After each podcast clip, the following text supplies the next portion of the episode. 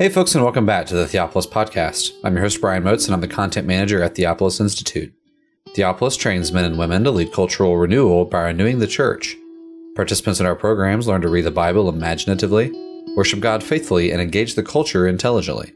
In this episode, we're continuing our series in the book of Acts, and here Peter Leithart, Alistair Roberts, Jeffrey Myers, and James Bejon will be discussing Acts chapter 19, where Paul is in Ephesus, the episode with the sons of Sceva, and the riot at Ephesus. Please do check out those links in our show notes.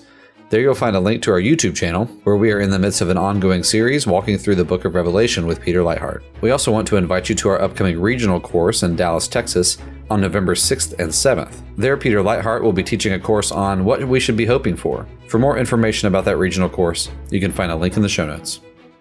With that, we want to thank you for listening, and we hope that you enjoy this time of teaching and conversation. And here are Peter Leithart, Alistair Roberts, Jeffrey Myers, and James Bejon discussing Acts 19.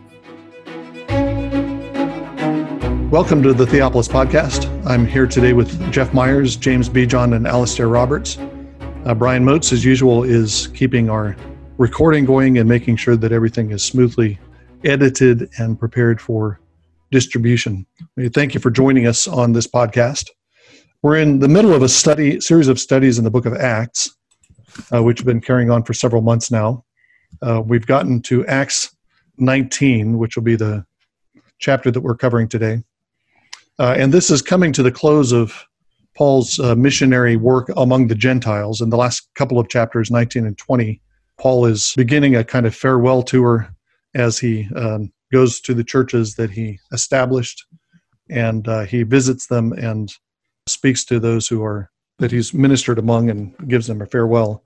Before we get to that, that's in the following chapter, in chapter 20. In chapter 19, we have kind of a climactic episode in Paul's uh, missionary work among the Gentiles with a description of Paul's work in Ephesus uh, and the uh, great success he has there and the riot that is provoked by his preaching there.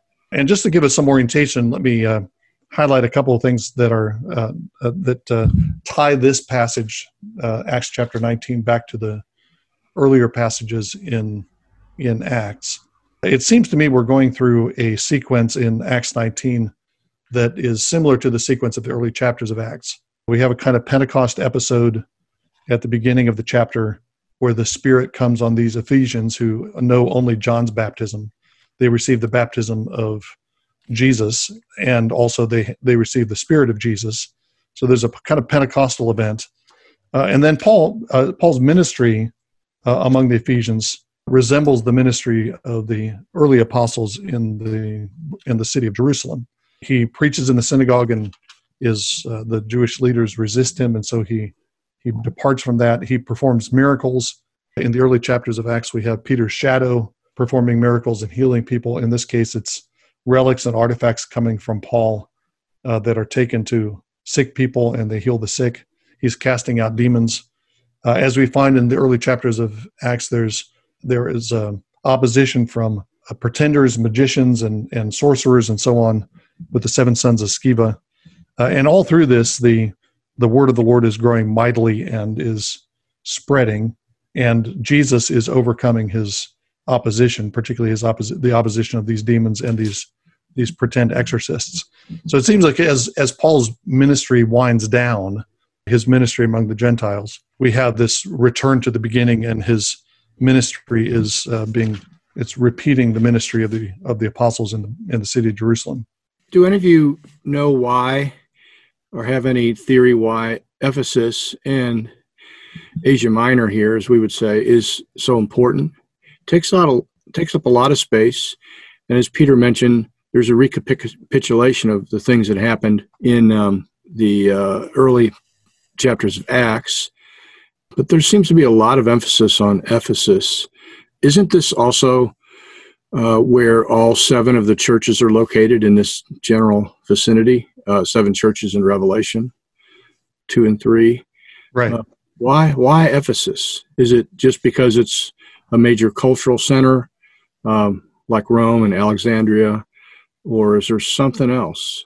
Well, I think that that's certainly part of it. The the cultural center, and it's I mean Ephesus, as I understand, is a center of uh, magical beliefs and practices. That mm-hmm. seems to be the case indicated here in Acts mm-hmm. 19. But I think also you have a kind of uh, theological geography going on between Jerusalem. I mean, Paul's going to be moving from Jer- Jerusalem to Rome in the latter part of Acts, and Asia Minor is kind of a mediating uh, area between that. It's kind of a meeting ground of Jews and Gentiles, and I think that's that's kind of the function that it plays in in Revelation. It's a it's a uh, I mean, there's synagogues everywhere that Paul goes in Asia Minor, but it's also Gentile territory, and so it's kind of a mixing of the two worlds and a transition from one one world to the other. It also seems to be a particularly successful mission that takes place in Ephesus. There's a great response to the message of Paul, and from my reading of it, some development in the way that they relate to the Jewish synagogue, um, because here they're taking they're not just taking their ministry outside of the synagogue, they're taking disciples with them. And it seems that this is one of the reasons why the ministry in Ephesus is part of the provoking factor for all that takes place in Jerusalem afterwards. That Paul is not just moving his ministry on to the Gentiles, he's actually taking Jewish and Greek disciples away from the synagogue and that is a far greater threat than just his ministry as such. Yeah, later on in the chapter, it is described as if it's a very central place. It talks about, you know, who have you, who doesn't know that um, Ephesus is the great temple keeper of Artemis and, and so on. And uh, when Demetrius talks about it, the silversmith, there's talk about what happens there rippling out. And I wonder if it is this this kind of strategic location, and um, it does seem to have spiritual significance, doesn't it? It's in the letter to the Ephesians that Paul talks and centers on how there is a, a war not against flesh and blood, but against sort of spiritual principalities and things of that sort. Yeah, I think Alistair's point about the uh, success of the ministry here is important. Uh, verse 10 this took place for two years, Paul's ministry there, so that all who lived in Asia heard the word of the Lord, both Jews and Greeks. So uh, it, it, again, it's it's a climactic episode in in Paul's missionary uh, work, and it's uh, described as being a particularly successful one, and that's part of what makes it important. Also, what provokes the uh, the response, as Alistair said. So we talked a little bit about the um, the connections between Apollos and these Ephesian disciples who know only the baptism of John, who haven't yet received the Spirit. We, we meant we talked about that in, in the last episode, and um, trying to figure out exactly what it would mean for somebody to live under the baptism of John without knowing uh, about the gift of the Spirit. They seem to know about Jesus because they are, you know, John was pointing to Jesus, but the gift of the Spirit of Pentecost seems to be seems to be something that they don't yet know. Paul lays hands on them. That's pretty deliberate act on Paul's part, and he doesn't seem to have done this regularly, or at least we're not told he's done it. I think the last time we read about it was in back in Acts 8 when he was in Samaria. Again, it seems like this is uh, something significant that these um, Ephesian, these Asian disciples come into the new world, come into this kingdom, are baptized into the name of uh, the King, the Lord, the ruler, Jesus. Um, so uh, again, transitional period again. You know, uh, I don't think we can use this as any kind of paradigm for things that happen today. I doubt very much whether that works. Um, but for these folks, they needed a sign um, and they needed to know that they were now in the kingdom that Jesus has begun. And this was the way it was symbolized. I mean, at least that, I think. Mm-hmm. Yeah, and the the link back to Samaria is again another tie back to the early to the early chapters, and I think that uh, so Acts 19 seems to be replaying replaying the early chapters of Acts, uh, the ministry in Jerusalem, and another another layer, it's replaying the ministry in Samaria, where you have uh, baptism and then laying on of hands, and then the Spirit is given, and then you also have the sons of Sceva who are similar to uh, Simon Magus, who is wanting to mm-hmm. learn how to use the power of his hand so he can confer the spirit. Uh, so you have a, a, an encounter with a some kind of powerful figure, some kind of magician figure, as you do here in Acts. So it, again, you're kind of replaying the early the early events of Acts, tying them into the conclusion of Paul's ministry. Thinking about this transitional period is difficult because we have a number of cases where people don't seem to be, for instance, rebaptized. Um, having received the baptism of John, that seemed to be enough. For instance, the disciples at Pentecost, they received the Holy Spirit, but it doesn't seem as if they are rebaptized. Rather, they baptize others. Um, whereas here, there is a, a rebaptism. In the case of Apollos, there isn't. Um, and so thinking about how that transition is taking place can be quite challenging. You have these cluster of things that come together um, with the confession of Christ, with the laying on of hands, and with the um, baptism, and then the coming of the Spirit upon people. And this happens in different orders in different places. For instance, the household of Cornelius, the Spirit comes upon them and they prophesy or they speak in tongues, and then they are baptized.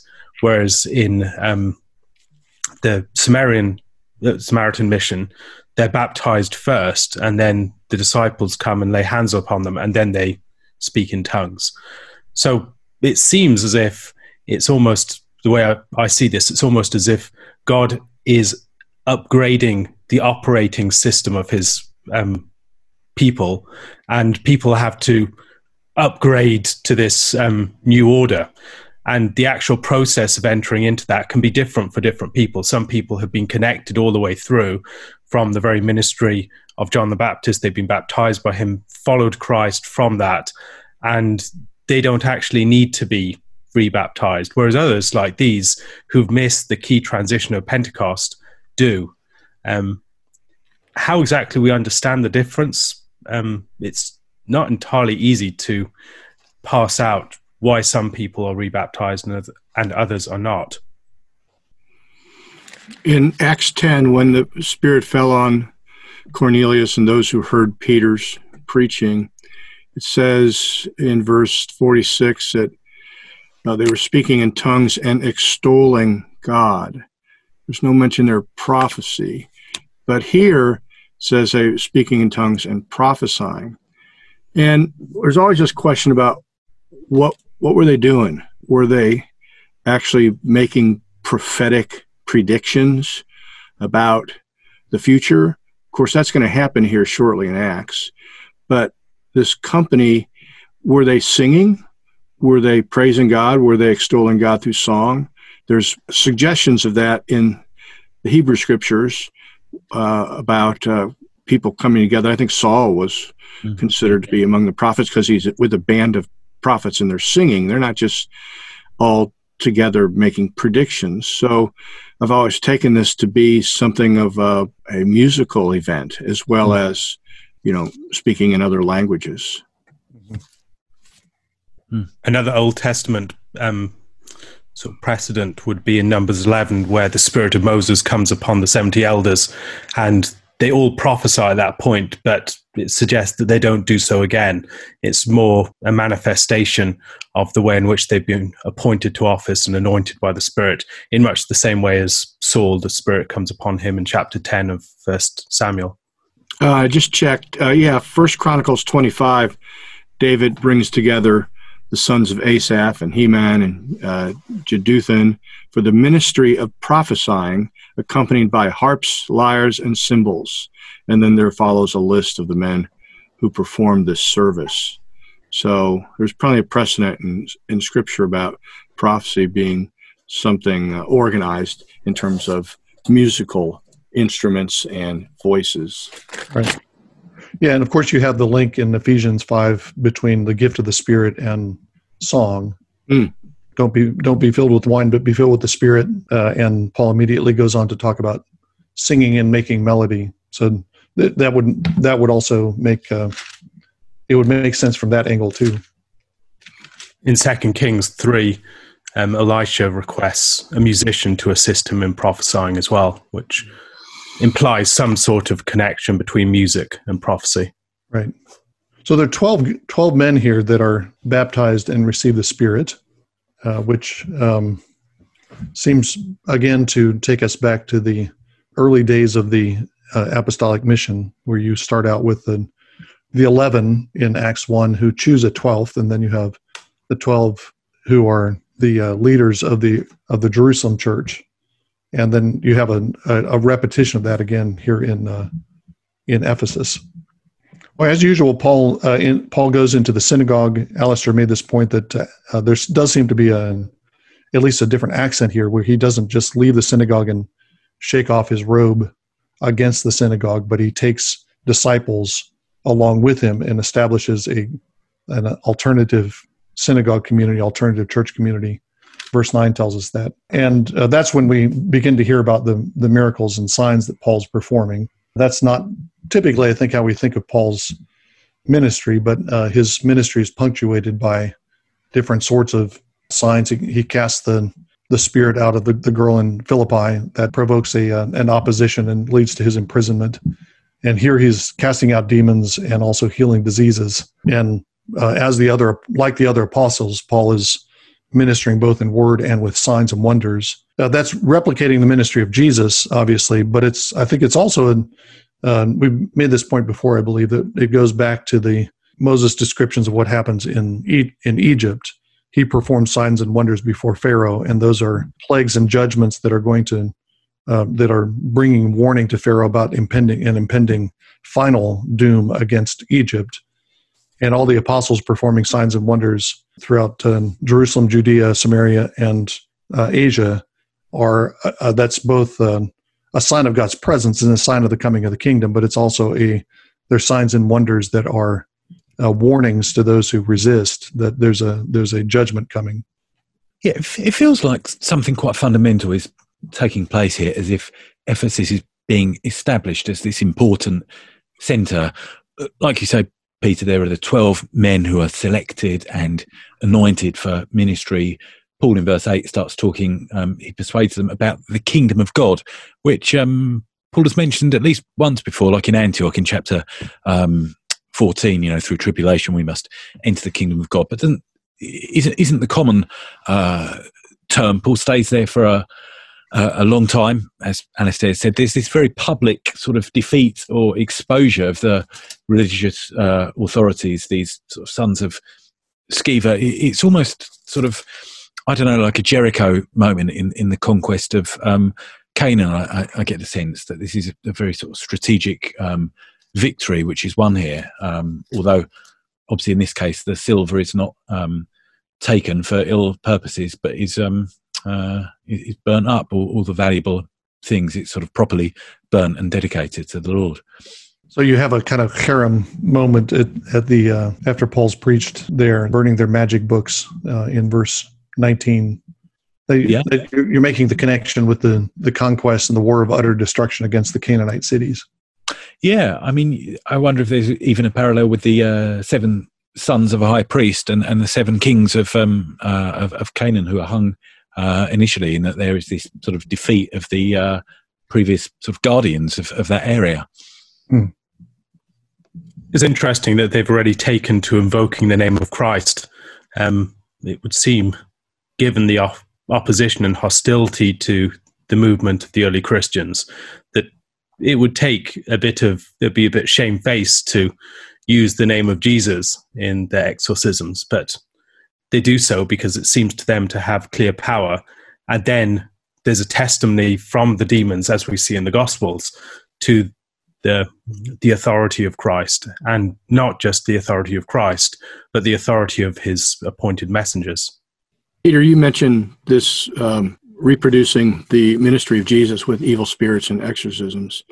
Is there something also here to the fact that the, these handkerchiefs and aprons, whatever they were, uh, being in contact with Paul's skin, carried away to the, to the sick and brought healing, brought health and life. Of course, we have this these pictures of Jesus being touched and touching his garment and the healing, the health, the wholeness, the holiness being spread from him to there's a couple of women at least that uh, have this happen to them in the Gospels. But here it's Paul. And so when I'm reading this, I'm thinking, wow, God is doing such amazing things through Paul that even when he's not present, his influence, his agency is still powerful through these you know things that have come in contact with his skin of all of all things so he's he's spreading holiness he's spreading I don't know, he's just spreading health all through the societies. There's a social kind of implication here. Mm-hmm. Yeah, that's right. I mean, that's borne out in the uh, financial impact of what the um, what we read later on, and and so in the previous chapters, just the sort of social implications of, of the gospel. But I mean, I, I get the sense that theologically, what's going on is, that kind of this. Uh, kingdom is, is being portrayed as uh, something that is sort of more powerful than the law insofar as the law is uh, described uh, as far as contagion goes. So you get the um, passage at the end of Haggai when it talks about, you know, if there's holy meat and it's carried in uh, a garment, does that garment sort of carry the the holiness? And the priests say, sort of, no, it doesn't, you know. And and then they say, well, if there's a dead body who touches the priest, you know, does the priest contract that uncleanness? And and they say yes. So there's this sort of uh, asymmetry in the law's ability to uh, communicate cleanness and, and, and uncleanness, and um, that seems to be reversed here. In that Paul is this source of cleanness, and it can sort of go out from him, even via uh, a garment or, or, or, something like that. It seems to be sort of portraying the gospel as, as this thing which goes beyond the law in it, in its abilities. Mm-hmm. I wonder whether we're supposed to see here also some echoes of the events in chapter four and five, with the great fear po- falling upon the people, and mm. with the mm. numbering. Um, it's 50,000 pieces of silver. There were 5,000 disciples earlier on. I wonder whether there is some connection between those details, that this is a new Jerusalem situation that can become a new center for the early church. Mm-hmm. And, and, part of part of that uh, reversal that you're talking about, James, uh, is uh, Jesus' conquest over demons and magicians. He's proving himself to be the stronger man who binds the strong man and plunders his house. And here, he seems to be plundering the house to the extent that he the the demons actually kind of act on his behalf. They they they acknowledge Jesus, verse fifteen, uh, and then they the the man with the evil spirit beats up the uh, the false exorcists. Jesus being magnified as the healer, but also he's he's in charge of the demons. I mean, the demons acknowledge him, and the demons uh, take vengeance against his enemies and and uh, people who invoke his name falsely. And uh, so there's a, a, continuing triumph of Christ over Satan. Hmm. Yeah. The fact that they flee naked is seems to be a picture of the fact, fact that they uh, they're, they're exposed to be powerless. They're you know um, overpowered, and this spirit has the mastery of them. It seems to be a, a, revelation of their spiritual uh, state. Mm-hmm. Again, here I think we see another humorous comic illustration of how impotent the Jews have become in the in the cities of the empire in in the in the wider world. It's tragic, but it's also something of a joke. How pitiful, how ineffective they are. Um, Sceva apparently is a Hellenized version of um, Latin sceva, meaning left-handed or sinister, untrustworthy. So that these Jewish exorcists are somewhat symbolic of what's going on in the ancient world, especially in Ephesus, of course. And they've been reduced to these magic kind of uh, events or the, the, ceremonious exorcism, but they have really no power, no no uh, no ability to bring any life or order or wisdom into the cities that they're they're part of. And of course, here here we have again uh, Paul and the church uh, replacing them, uh, and uh, the, the power now, the glory, the beauty, the the health is all located in the ministry of Paul and the church. Mm-hmm. That would be neat, Jeff, if if that's right in terms of Sceva, because then Paul the Benjamite, you know, the son of the right hand, would defeat these sons of the left hand. So there'd be a nice, uh, nice irony to it. Yeah, that would be cool. It's because it's cool. We believe it's true. right. I looked at my Lewis and Shorts Latin dictionary, and that's that's what it said. Uh, so there you go. In verses nine and twenty-three, the movement of the early church is described as the way.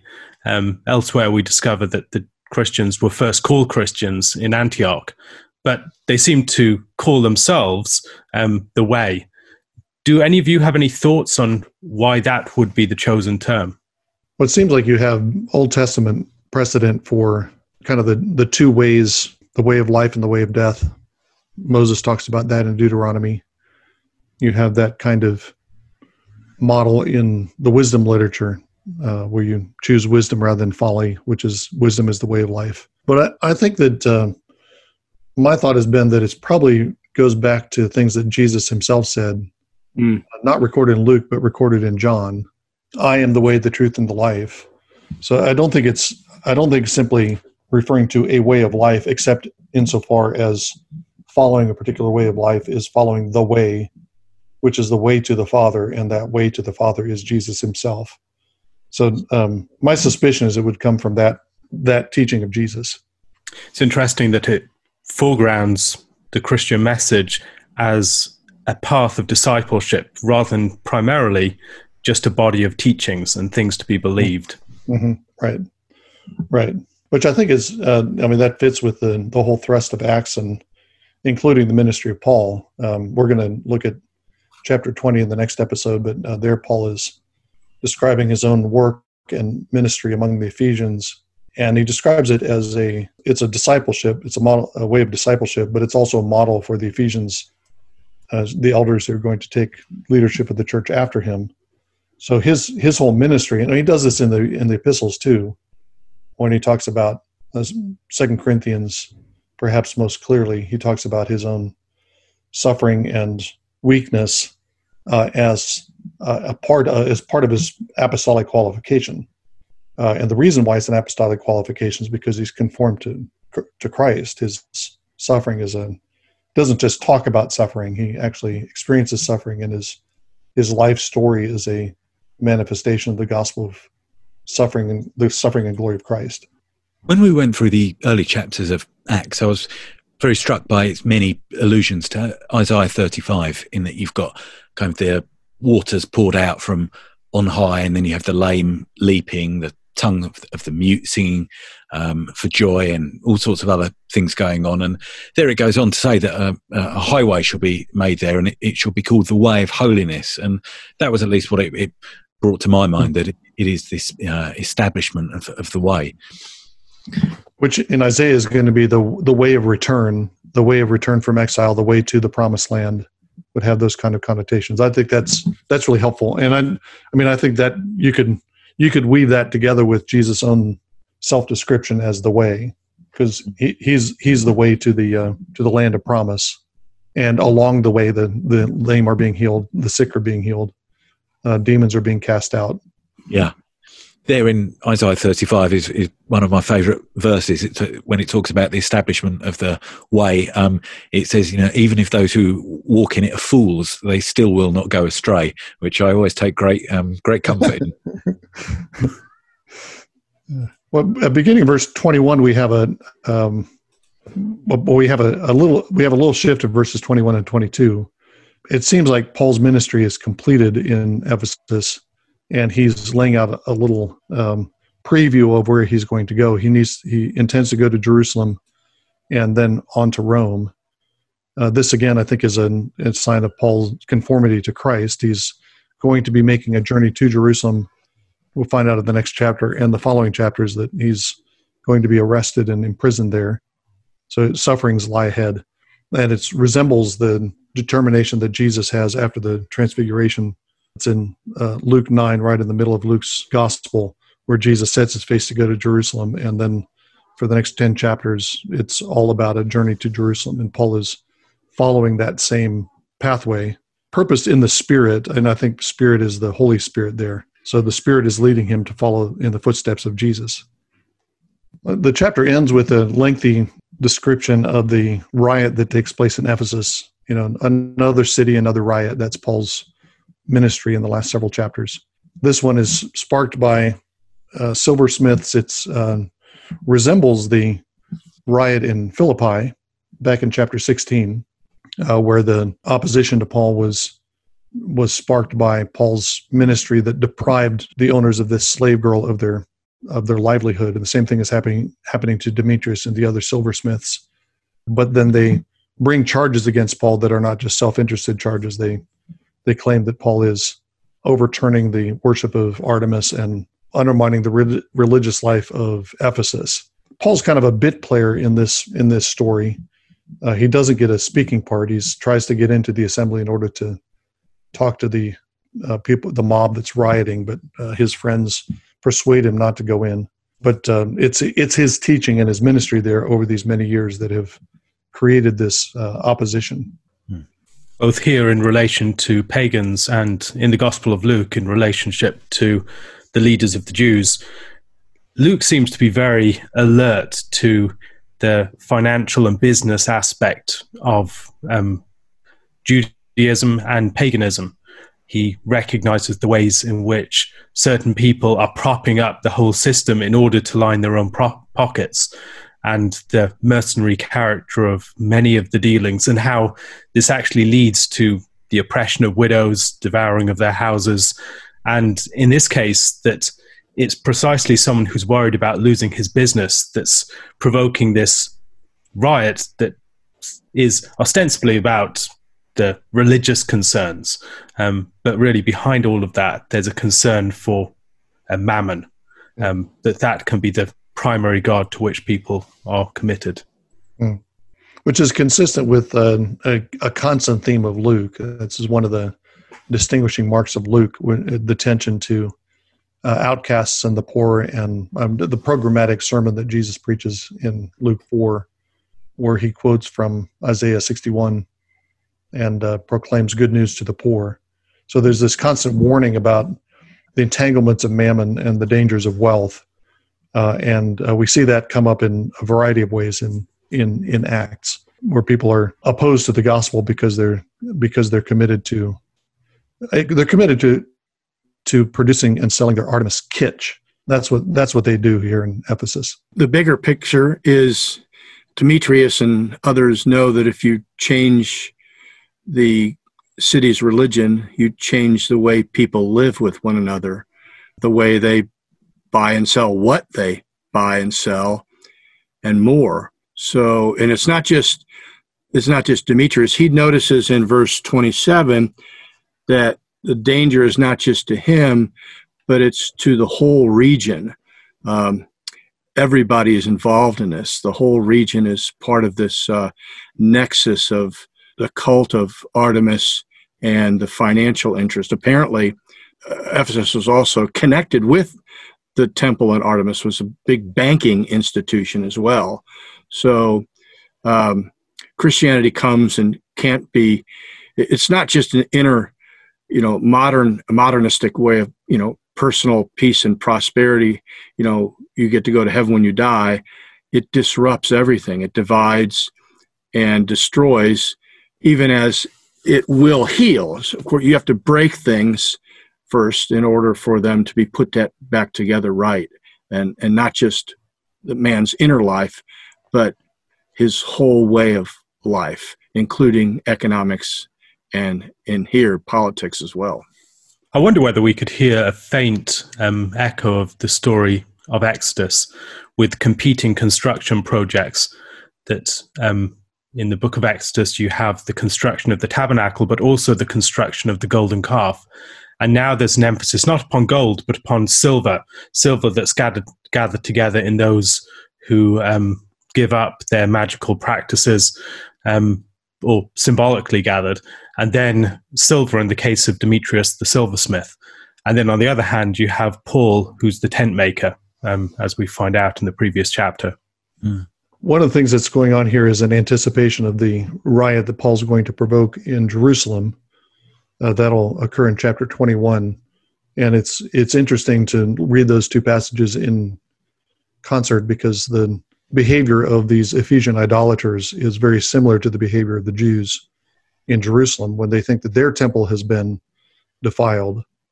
Uh, and it, it displays the, some of the same kind of motivations. You've got this commitment to the physical temple, uh, this object made by hands, the same way that the uh, Ephesians have their commitment to well, they, they believe Artemis fell from heaven, but they have this commitment to the great temple of Artemis and uh, these um, silver shrines that Artem, uh, that Demetrius and his and his and his colleagues make. But the same kind of violence that you find in Ephesus is going to occur in Jerusalem in a, in a couple of chapters. Hmm. This is, I think, this is the only time in Acts where we have the word ecclesia used in its um, standard uh, Greek political sense. In verse 32, some were shouting one thing, some another, for the ecclesia was in confusion. The majority did not know for what cause they had come together.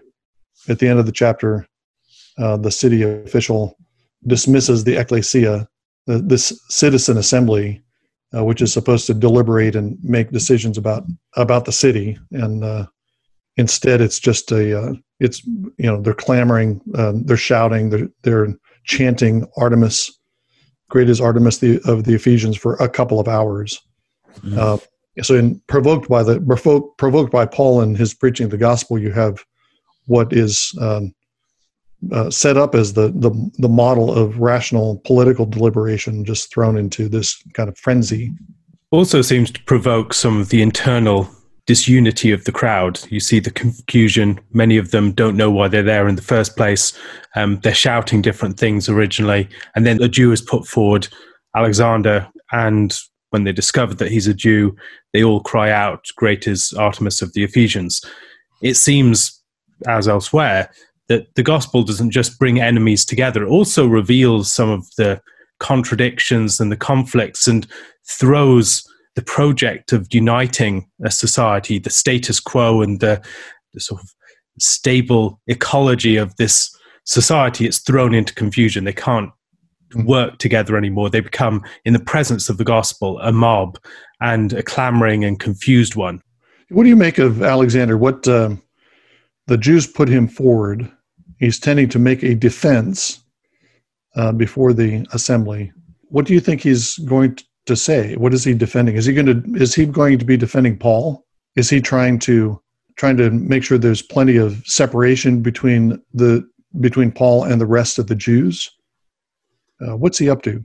It reminds me in some ways of the way that Paul sets um, different of the Jew the Jews are against each other concerning the resurrection. That here the Jews are forced actually to put forward some defense of the opposition to idolatry because they actually agree with Paul on that point. But maybe they've been self peddling that because they have to keep their place within the city. Mm-hmm. Um, and so there is maybe an element of trolling to Paul's message sometimes. He mm-hmm. causes confusion um, by the fact that he pits people against each other who have been maintaining a fragile but false peace. Mm-hmm. Yeah. It's telling that Paul is on the sidelines. I think you mentioned that earlier, Peter, that he's really not a major player in all this. He's kind of off to the side, except for the back in verse 11 where we find out he was doing, you know, really cool miracles. but uh, not only is he off to the side, but Paul wants to do something that all of his companions tell him not to do. They keep him from doing it, which is instructive, you know, because Luke here is Paul's disciple and Paul's uh, secretary and whatever else Luke is to Paul. And yet he records something very honestly here that Paul didn't get to do what he wanted to do. Uh, everybody mm-hmm. kept him out of the assembly for some reason. Um, were they frightened that Paul might get mobbed or or did they you know why didn't they want paul? I guess they were f- afraid for his life. Yeah that's that was my uh, that was my assumption. It's interesting that he's uh, the disciples won't let him in verse 30 said and then the asiarchs mm-hmm. uh, who are political officials who are friends of his that is paul has friends in the in the political elite and they're also trying to keep him away um, and maybe you know they could have mixed motives trying to protect Paul, but also that would just be a further provocation. And if the if the mob is already kind of out of control, putting Paul in the middle of it would uh, just stir things, and you know the frenzy would get even more intense. We get the same thing though in chapter 21, don't we? Where initially Agabus and then the people urge Paul not to go to Jerusalem. So th- this is a dynamic that's going to pop up a bit later as well. Yeah. So is it uh, Paul needs to get to Jerusalem? Paul Paul can't be arrested in Ephesus because he needs to do it in Jerusalem. Is that uh, part of the theme? Hmm. What do you make of the town clerk's uh, speech at the end of the? Uh, takes up several verses at the end of the chapter, and uh, he kind of reassures everybody we've got we've got the mechanisms to handle this. There isn't there's nothing here that needs to be before the court. Uh, and if there is anything that needs to be before the court, it can be settled in a calm way when we convene the ecclesia in its regular meetings. It seems to me that uh, Demetrius has a better sense of the threat that Paul poses than the town clerk does. But uh, is there is there another way to read that? Is that is that the same sense you have? The, the town clerk is kind of naive about the effects of Paul's ministry in, in Ephesus. It's perhaps similar to the speech of Gamaliel earlier on in chapter six. It mollifies the assembly, but there also um, it does reflect partly upon the fact that Paul and the others are not directly attacking um, Diana in the way that, or Artemis in the way that some would expect. Mm-hmm. Um, they're not blaspheming her in the ways that um, some might do, but rather they're fundamentally undermining everything that she represents. But they're not just going out to provoke. Um, and that seems to be a characteristic of the early church more generally. They don't go out to um, destroy the temples, um, they undermine idolatry at a far more fundamental level than that. It's not just an attack upon the idolaters trying to offend them in whatever way they can. This is a speech also that's a lot like other speeches or other actions that the Romans have taken. I think it was back in Corinth with Gallio, also something similar, just trying to calm people down. Uh, don't want to riot. Don't want certainly don't want Rome to find out about all this because Rome didn't take kindly to riots like this. Um, and so it seems to be proper kind of typical Ciceronian rhetoric here about um, about what to do in light of a crisis situation. The other thing I'm wondering is uh, is this? So he mentions here, where is it? Oh yeah, um, that uh, we know that the city of Ephesus is a temple keeper of the great Artemis and of the sacred stone that fell from the sky. Mhm. Um, is I wonder if that's like a veiled uh, repudiation of of Paul's and the Christians' teaching that you know these are gods made with hands and they're not gods. So hey, remember Artemis fell from the sky. She wasn't made by us. She wasn't fashioned by our hands. Mhm. Hmm. Yeah, so he's he's in fact defending the traditional Artemis uh, Yeah. cult, cult, Yeah. And these are undeniable facts, as you said in verse thirty-six. Everybody knows that Artemis fell from the sky. Um, I'm struck by Alastair's observation that um, Paul's uh, focus here seems to be on a positive presentation of the gospel um, rather than kind of targeting very specific issues, specific gods or, or, or sins or, or whatever. And um, that just seems to be a very instructive example today for the presentation of the gospel. That while there are eh, probably all sorts in the present day, all sorts of kind of specific issues, it could be easy to take aim at and therefore draw a lot of attention to yourself, um, get a lot of enemies on one side or friends on the other. Um, rather than doing that, Paul's method here seems to be to um, advocate broad truths and worldviews and, and philosophies which do undermine um, all that, but just in a much more um, fundamental and programmatic way than taking aim at isolated issues and then trying to topple them, which ultimately is never going to work anyway. And so I just think strategically that it feels like there's a lot to be learned from this. Thank you again for enjoying this episode of the Theopolis Podcast. For more information and for more content from Theopolis, you can check us out online at theopolisinstitute.com. We release new articles every Tuesday and Thursday on our blog, so you'll want to make sure to look out for those. You can also find us on Twitter at underscore Theopolis and on Facebook if you just search for our name. If you've been helped, sharpened, and encouraged by this podcast, we'd really love it if you would go to iTunes and leave us a review. It just takes a few seconds, and it really will help us along in getting our content in front of new listeners. That's all for now, friends. We really look forward to being with you all again in the next episode. And as always, thank you so much for listening.